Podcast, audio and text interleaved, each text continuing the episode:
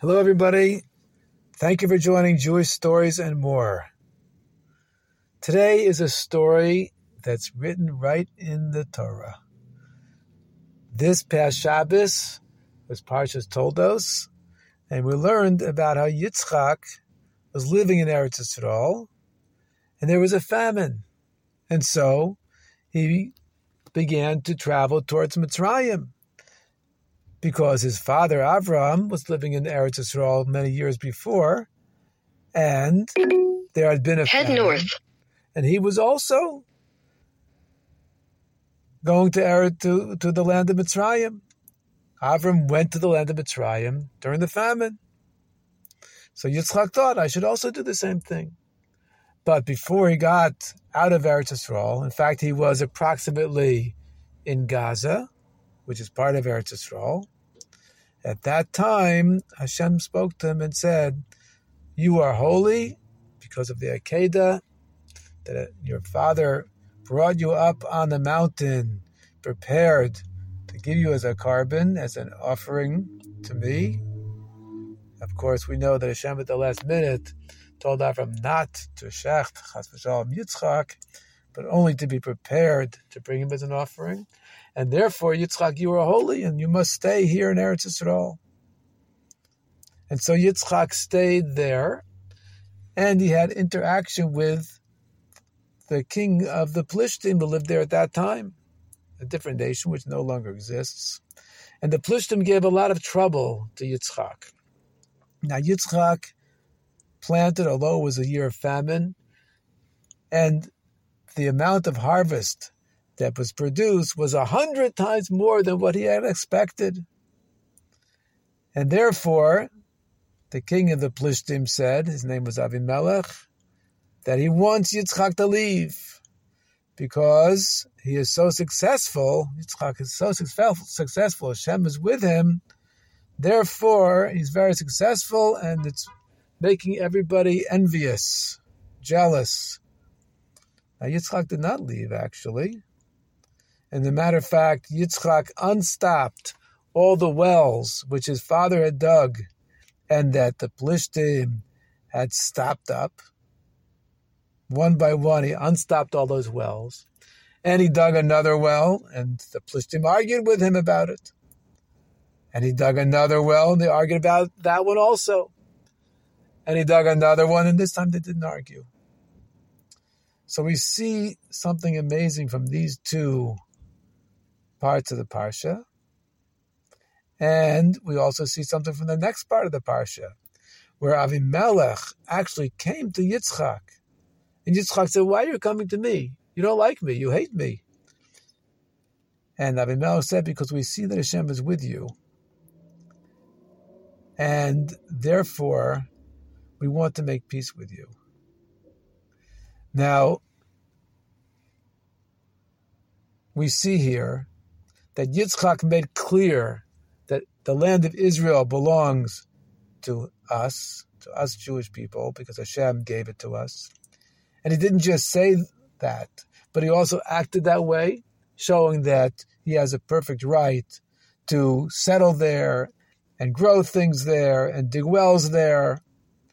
And finally, we see that the enemies, or those people that were not so friendly to him at least, potential enemies, came to make peace. And these three lessons are important for us now in Eretz Yisrael. That Eretz Yisrael, we have to know number one, is ours because Hashem gave it to us. And we have to make that clear. We have to tell people clearly this is our land because Hashem gave it to us. And we have to also act that way. We have to live in the land and settle and build, build communities and conduct ourselves as if it's our land because it is our land. And then we will see that the other side will come to us to make peace.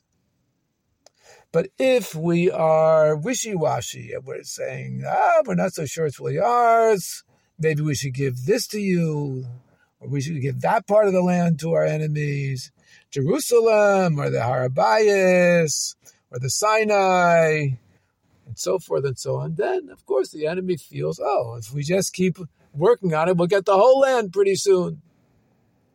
As they're saying today, they want to have the whole land. So obviously the land is ours, including Gaza, including every part that Hashem gave to us. It's ours, and especially those parts that Hashem gave to us through miraculous wars. It's ours. And therefore we should act like it's ours. And we should, chas v'shalom, not ever talk about giving any inch of Eretz Yisrael away to our enemies. And then we will see that our enemies will come to us to make peace. When we show our strength, that we know it's our land, and we say it's our land, and it's because Hashem gave it to us, not because the UN gave it to us or anything else, but because Hashem gave it to us and it's written in the Torah. When we are clear about that, then our strength, and we'll show our strength, we have to show our strength when necessary, then war will not be necessary. Our enemies will not start a war if they feel that we are strong and that we know that the land is ours and we're going to protect it as ours. And then there will be, of course, less Jewish lives lost, hopefully none. And also the other side. Instead of being killed, they can live peacefully with us because we're showing them that we are strong and we know that this land is ours.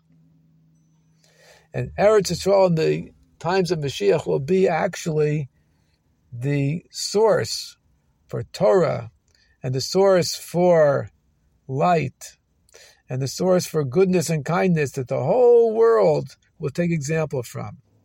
This is how we will teach the entire world to